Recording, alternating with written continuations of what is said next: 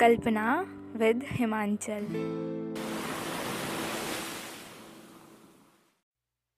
क्या हाल है दोस्तों? सब बढ़िया ना? कुछ तकलीफ़ भी होगी ना तो सह लेना। अगर पीना पड़ जाए तो गम के आँसू भी पी लेना। जितना ज़्यादा आप त्याग करोगे ना, उतना ज़्यादा भविष्य आसान होगा। वैसे आज हम बात करने वाले हैं सफ़र के बारे में। बस के सफ़र के बारे में। तो बस का सफ़र आप में से किस किस को पसंद है? भाई, मुझे तो बड़ा पसंद है। मुझे ना सारे सफ़र मज़ेदार लगते हैं। तो ये जो किस्सा मैं सुनाने जा रहा हूँ, ये करीब साल भर पहले का है। जब मुझे बस से जाना था, फ़ोन की बैटरी एकदम कम थी। तो मैंने उसे थोड़ा बचाया और थोड़ा चलाया। फिर भी मेरी कोशिश नाकाम रही और मेरा फ़ोन बंद पड़ गया। उसके बाद मैंने खिड़कियों से झांकना शुरू किया। बड़ा मज़ा आ रहा था नज़ारे देखते हुए और ठंडी ठंडी हवा भी चल रही थी। फिर अचानक मेरी आँख लग गई और जब बस एक जगह पर जाकर खड़ी हो गई, तब मेरी नींद खुली। तो मैंने देखा ग्राउंड पर बच्चे खेल रहे थे।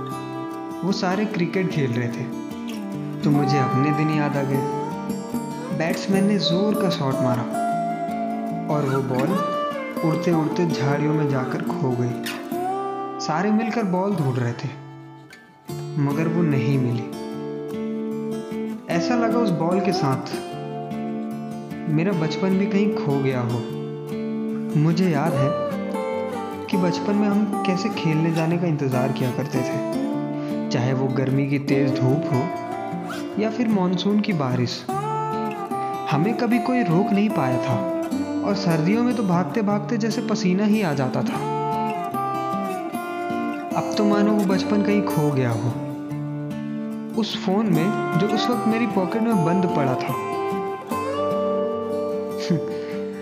और वो मानो तब भी कह रहा हो मुझसे कि यार देख कुछ जुगाड़ कर। और मुझे चालू कर। मेरे बिना तेरा कुछ नहीं होने वाला है। उस दिन एक बात साफ़ हो गई कि तुम कितना भी इस फ़ोन से चिपक जाओ, जितने गेम्स ले आओ, पर वो जो भागते भागते ग्राउंड पर गिरने का मज़ा है, वो इसमें कभी नहीं मिलने वाला। और ना ही हम में वो उत्सुकता रहती है। कि यार, आज तो मैं सबसे ज़्यादा रन बनाऊँगा। या इतने गोल करूँगा, या कुछ भी।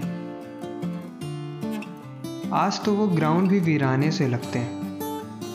खैर, ये बात तो मेरी हो गई। मैं क्या सोचता हूँ, उसकी हो गई। पर आप क्या सोचते हैं? क्या आप नहीं चाहते कि बाहर जाके खेलें? या घूमें, टहलें? तो यार, जो भी करना होगा ना। इस लॉकडाउन के बाद करना। अभी तो यार सिर्फ़ फ़ोन ही सहारा है।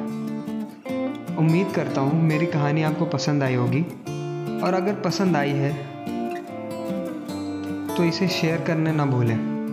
हम कल फिर मिलेंगे। एक नई कल्पना और एक नई कहानी के साथ।